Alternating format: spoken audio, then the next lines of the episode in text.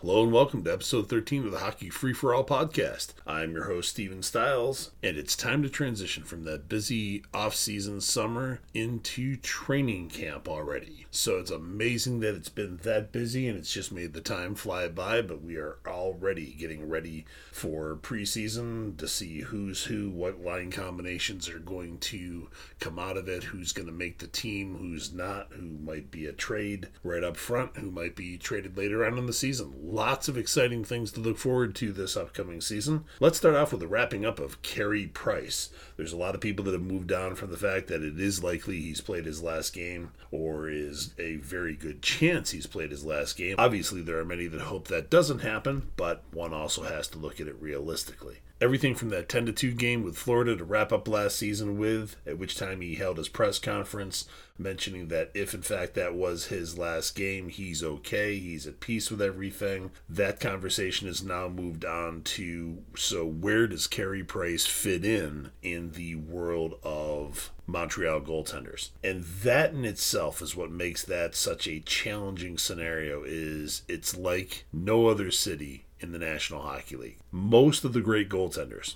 not all, but most, have played in Montreal. You have just an incredible list of talented people that have patrolled that position for the Montreal Canadiens. George Hainsworth, George Vezina, Bill Durnan, Jacques Plante, Ken Dryden. The list just keeps going on. And is Carey Price better than any of those? That is probably one of the great debates. I mean, everybody will have their opinion. Some people will say, oh my God, how could you have not mentioned fill in the blank? There's been a lot of great people that have played that have put that jersey on in multiple positions, and goaltending is no slouch. There has been a lot of the best in the sports history that have played in Montreal for goaltending. It is such a deep, rich position in that organization, and things have been achieved or by no one else has even come close to over the years and decades there. That being said, the two best goaltenders that I can say I've ever honestly seen play the game is Ken Dryden and Vladislav Tretiak. I think by far, in, in my opinion, and again, this is probably as much of a generational topic as it is any other descriptive way you would want to explain that in the fact that everybody else has their favorite goaltender. My opinion, the only goaltender of the modern era that belongs in the conversation with that original group that I mentioned that played in Montreal is Martin Brodeur. Brodeur played just an incredible amount of games at over 1,224 games, had 125 shutouts, had a 2.24 career goals against, won multiple Stanley Cups. Unfortunately, that's the kind of criteria that one has to include or judge from in that city. It's that competitive. You're you're not talking about an expansion team. You're not talking about a team that's, you know, had flash in the pans. You're talking about a team and an organization that defines the term excellence. That's just what they've always been. So when you're looking at as far as where does someone fit in, what is that criteria? Is it how long they played for? Is it that they played or grew up in your home market, played for your hometown team? Was it your favorite team?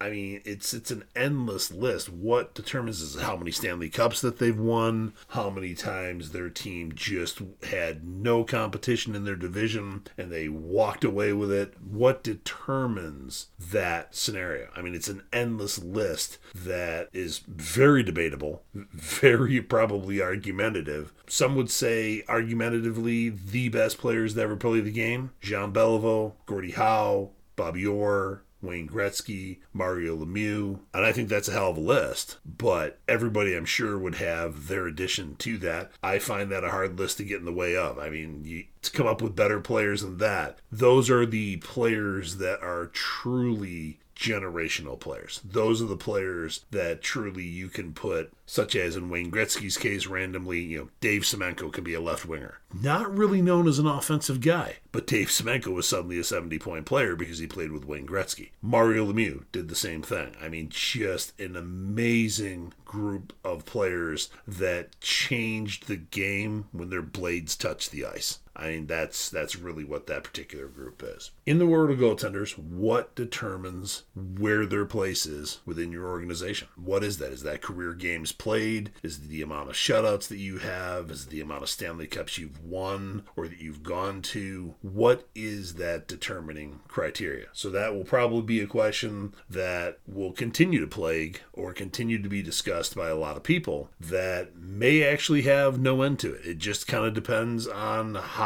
Carey Price proceeds. I mean, does he ever play again? If he does, to what extent? After his playing career, does he walk away from the game completely, as many have, as most have, or does he get into some type of coaching, whether it be at the NHL or any other level? I mean, the man obviously has many skills, obviously could be not only a solid goaltending coach, but obviously would have a lot to share with somebody because of when and for how many years and everything that he went through as a player in the National Hockey League and how long he played. With that said, let's turn the page on that topic. And I think one of the most other fascinating topics this off season has been just the continuous questioning or apprehensiveness about the new management group and the new coaching staff. I absolutely am at a loss to understand any of that. I think the new management has filled in many holes that the organization has had for a long time and I think that will pay dividends for decades unless there's some type of house cleaning that for some reason would get rid of all that. There are things that the Canadiens organization has needed for a long time, or at least needed to enhance for a long time, such as player development, such as scouting staffs, such as internal understandings of not only the game, as virtually everybody in all those positions do, but also how to work with different players, how the game has changed, how to adapt to the current league style. I think there's been a situation in Montreal for a long time as we did so well with a certain way of playing or a certain style. How could we ever even consider moving on from that? That has haunted them, at least for the last 42 years. So finally, all of that has been changed up. You have management with a new way of thinking, outside of the box thinking, a management that has skills and understandings that, quite honestly, I'm not sure another management team in the NHL does. As far as Kent Hughes being a former player agent, I think that gives him a relational ability with players and allows him to see things from a perspective that a lot of general managers don't. They just haven't had that experience as part of their career. So I think he represents an entirely new or next generation of people in his position. With that said, I think Jeff Gorton is very unique from the standpoint that he doesn't hire people to agree with him. He hires people to provide information and to provide a perspective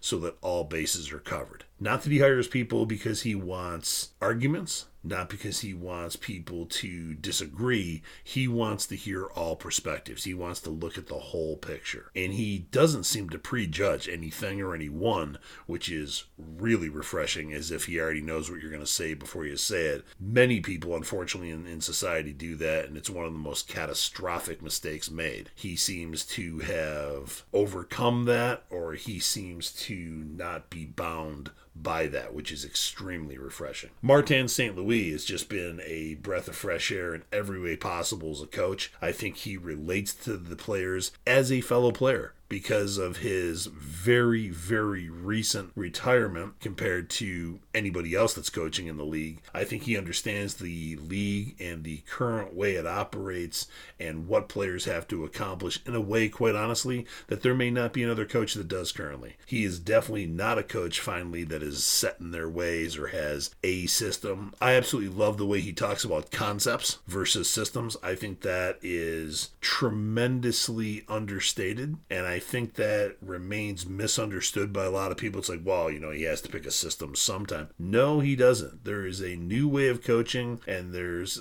new ways of dealing with and communicating with players that everybody seems to be on that topic all the time. But I don't think the understanding of what that actually means maybe is understood as well. And Martin St. Louis understands how to get through to players, how to put them in a position to win, and has a open mind, which I think is critical to everything. He's not shut down He's not, you know, closed minded. He's not sitting there going, I already know better for you than what you do, which again is a catastrophic mistake that a lot of people make thinking they know better for somebody than the actual person themselves. And that just is a fallacy more than anything else. Hopefully, as this season transitions, as we now move into the preseason, hopefully a lot of people's eyes will be opened. Hopefully, people will be open to more change and be more flexible and actually have all of the adaptability that they think they have. And I mean that from people judging the organization this year. Hopefully, they'll see all of that in play with the new management, the new coaching staff, how the players are dealt with. I think there's going to quite honestly be, although one could argue that there's never been a bad taste in the locker room, I think there's going to be a tremendous optimism in the locker room. I know a lot of people have wanted to look at this upcoming season and say, oh my God, this is going to be horrendous. This is nothing more than a tankathon. This is nothing more than who can get the closest to or best odds for Connor Bedard. I think it's going to be a lot more than Connor Bedard. I, I think there's an opportunity here for a lot of players that have legitimate career opportunities that a lot of rosters and organizations wouldn't allow them. I think that's just the perfect time that if you step up, you show you should be there, you show you're the person that should be in that position, there's an opportunity for you to grab. I think it's going to be a record year of trades in Montreal. I think whether that happens throughout the season or at the trade deadline, which will create another roster shift at that point. Once you see all those players moved out, you'll see players called up from Laval and from other areas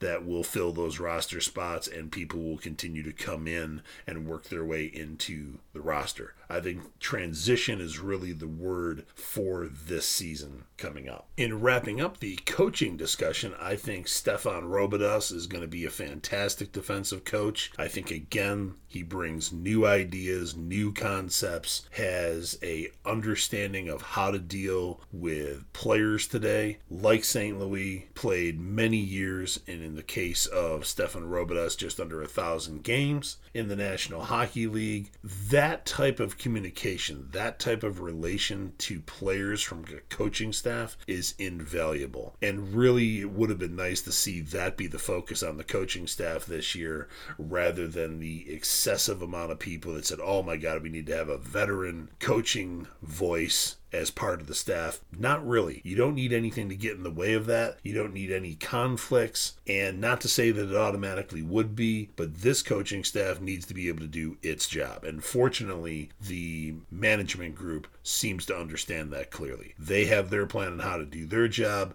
They want to have other people that know how to do their job and have a plan to do their job and will let do their job. So hopefully that all falls into place and nobody gets in the way there. From there, let's get into the captain. And I think from there, the naming of Nick Suzuki as the new captain, I think will be nothing but a tremendous positive for the organization. I just hope the early on injury that has so far kept him out of the preseason and is said to be a two week injury turns into nothing more than that. Unfortunately, one of his assistant captains, Joel Edmundson, is already gone down with what's being classified as a long term or an injury that is indefinite. That's really unfortunate. Let's hope that doesn't create another 25 game or less season for Joel Edmundson. If it does, unfortunately, there would have to be a serious review of his health and things moving forward. Maybe that opens up a second spot for one of the younger defensemen who everybody seems fascinated with these days. Kaiden Guhle has certainly led the group as far as looking the best, seeming to fit right in. Yes, everybody's going to have flaws. I highly doubt you're going to have somebody come right in and be a Bobby Orr, Paul Coffey, Larry Robinson right off the bat. So let's give them, like, hopefully all the younger players, or when players are first establishing themselves, an actual opportunity to get settled, understand the game. It's a lot of processing that needs time, and it's bizarre that people either don't seem to understand that or don't want to give it to them, and they just want people to, like, step in like they've they've been doing it for years already. That is just not going to happen. Fortunately, they have a fantastic support group in the new player development group. They have Rob Ramage, they have Francis Bouillon. There's a lot of support And I think that's one of the biggest changes that the Canadiens have made is they realize there needs to be almost, I won't say one on one, but more of a close knit development group for the needs of those players to give them the greatest ability to achieve success in their careers. Along those lines, would love to have a long discussion about Logan Mailloux. Uh, that's a discussion that's probably left to others. And for the main reason, it is a topic that could be anything from very casual to very explosive. I certainly wish him the best. I think he has a load of skills. I think he'll be a tremendous fit on the right side of the defense. It wouldn't surprise me at all at some point to see the second pairing of the Montreal Canadiens someday be Logan Mailloux and Arber Xhekaj. Or you could have a first pairing that could have Logan Mailloux on the right and Kaiden Guhle on the left. But I definitely see those defensemen in the top four. Where does that put Jordan Harris? That's going to be a question because I think Jordan Harris is going to be a very unique talent. Is he going to be the most physical specimen? Not at all. He's not a hard hitting guy. He's never said he was, but he's very smart. He has great anticipation. He has great ability to know situational positioning on the ice. And I think that in itself is a tremendous skill. If you watch the way he's already played in his 10 games last year, and when players like Cole Caufield and Nick Suzuki are on the ice, there's an awareness there of where to be in the best position to create offense, to create excitement for the team, to create flow, if you will. So let's give the young defensemen as well as the young forwards an opportunity to find their game. And again, like we've talked about in past episodes this year, this is the first time for a lot of people. On the offensive side, Owen Beck has looked fantastic. There were many people that thought he should have been a middle of the first round draft pick, and Montreal might have their latest steal in him because he has looked phenomenal in training camp. He hasn't looked out of place, certainly doesn't look like a guy that's a rookie in the NHL or that's only played one year of junior hockey so far, but definitely looks like an amazing prospect that way. So, again, for all these people that are like, oh, you know, Montreal doesn't have really that exciting of a prospect coming down the road, I think they got a lot of exciting prospects. Owen Beck, Filip Mesar, Juraj Slafkovsky, I think is going to be a fantastic player. The big catch with him is the right line mates and just given the opportunity. If those two things happen, I think his success and his skill set, sky's the limit. I think he's got a lot of skill. I think he's going to be a phenomenal player. I think he's a very unique package. For all of those that like to compare players, oh, he's going to be the next. The player that I keep coming back to when I think of Yuri Slafkovsky is Jaromir Jagr. I keep thinking of a more physical and even more offensive version of Jagr. And that is a lot of pressure on a kid. Can he get there? I think he can. I think he's got the right coaching staff. That being said, it is not going to happen overnight. And if Slafkovsky goes to the AHL to begin with, it's not a bust. And quite honestly, if he stays there till the trade deadline, because he won't get adequate and not only adequate, but top six forward minutes, which he needs, then put him in Laval. He needs to play a lot of minutes. It's not a confidence issue with him. He's got confidence. I absolutely love Slafkovsky's perspective and the way he's dealing with being drafted number one overall, living, playing, and being in Montreal, which is no small pressure pot at all in any way, shape, or form. I think he's got the right disposition for being in the city of Montreal. As a matter of fact, the drafting of Juraj Slafkovsky and Filip Mesar may be something of a trend that you'll start to see. There's a lot of North Americans who either like or don't like the pressure there's a lot of North Americans who want to be in the spotlight or don't want to be in the spotlight. Europeans almost seem better off for cities like Montreal or Toronto. If you remember, Mats Sundin came into Toronto. If you remember, Saku Koivu came into Montreal. Peter Svoboda came into Montreal. Jaroslav Halak came into Montreal. There was never an intimidation with any of them. They never felt overwhelmed in any of those scenarios. And you can go back to players like Borje Salming in Toronto. The European Have never been intimidated by the sudden rush or flush of people or perceived pressure in cities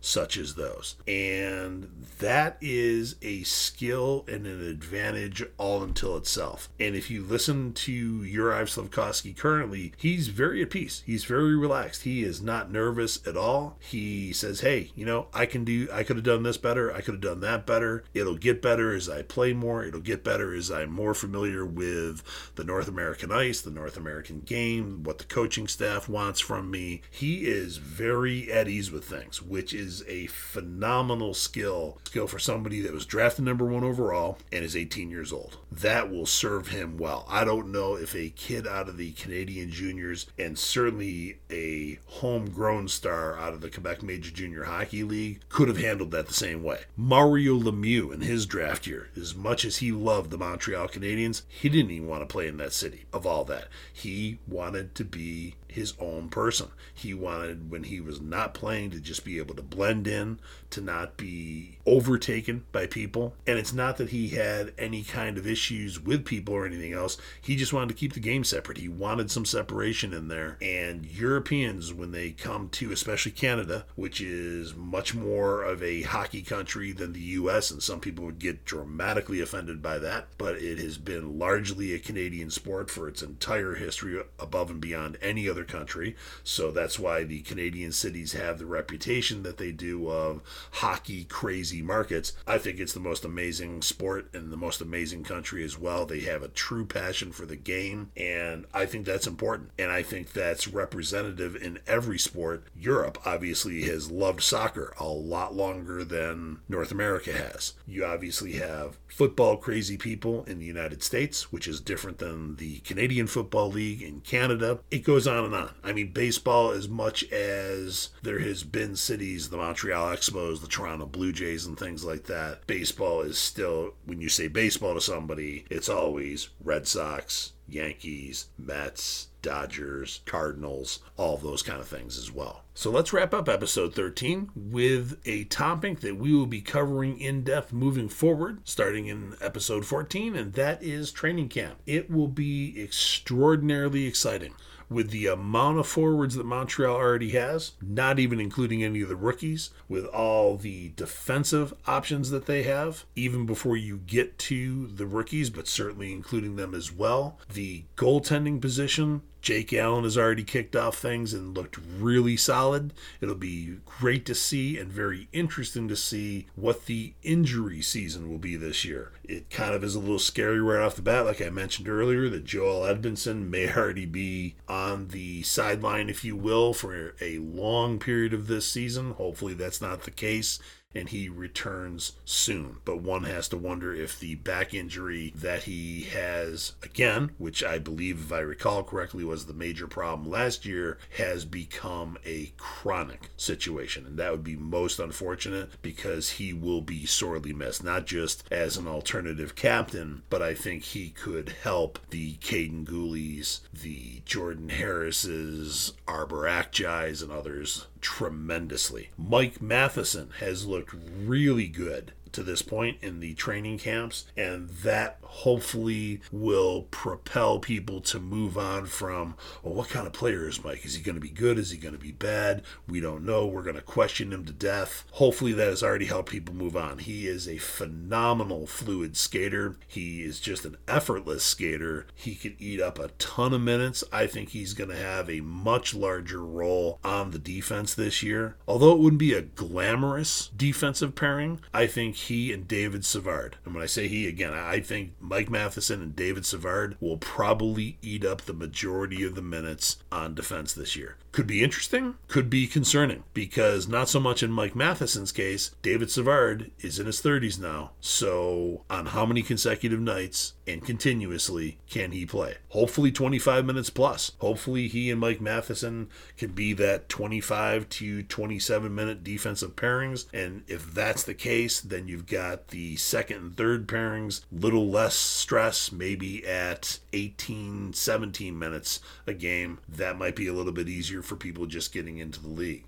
So the amount of stories coming this year is just going to be relentless and continuous. I think there's a lot of opportunity on the offense to create a lot of fascinating combinations. I mentioned one line combination previously. Maybe you'll see a uh, Brendan Gallagher with a Sean Monahan and a Jake Evans. Maybe you'll see Josh Anderson with Kirby Dach and Juraj Slafkovsky. Maybe you'll see Cole Caufield, Nick Suzuki, Evgeny Dadonov, or Mike Hoffman at the left wing. So there's a lot of possibilities. And one kid that I have found interesting to watch in the preseason already is Lucas Condotta.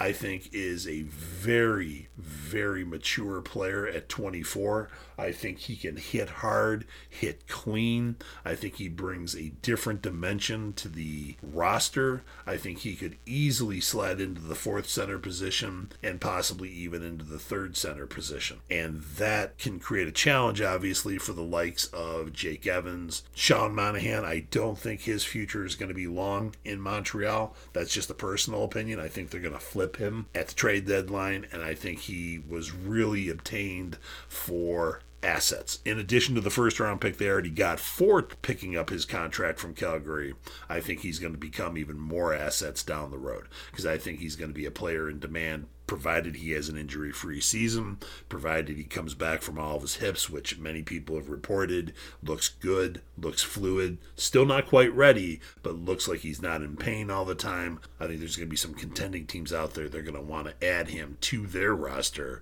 for the playoffs and I think he can be anything from a second to third line center and be very effective for a team. I think he can play a really solid two way game for the right team. I think, unfortunately, his contract, even if he was to have a really good year, everybody's like, oh, hey, re sign him.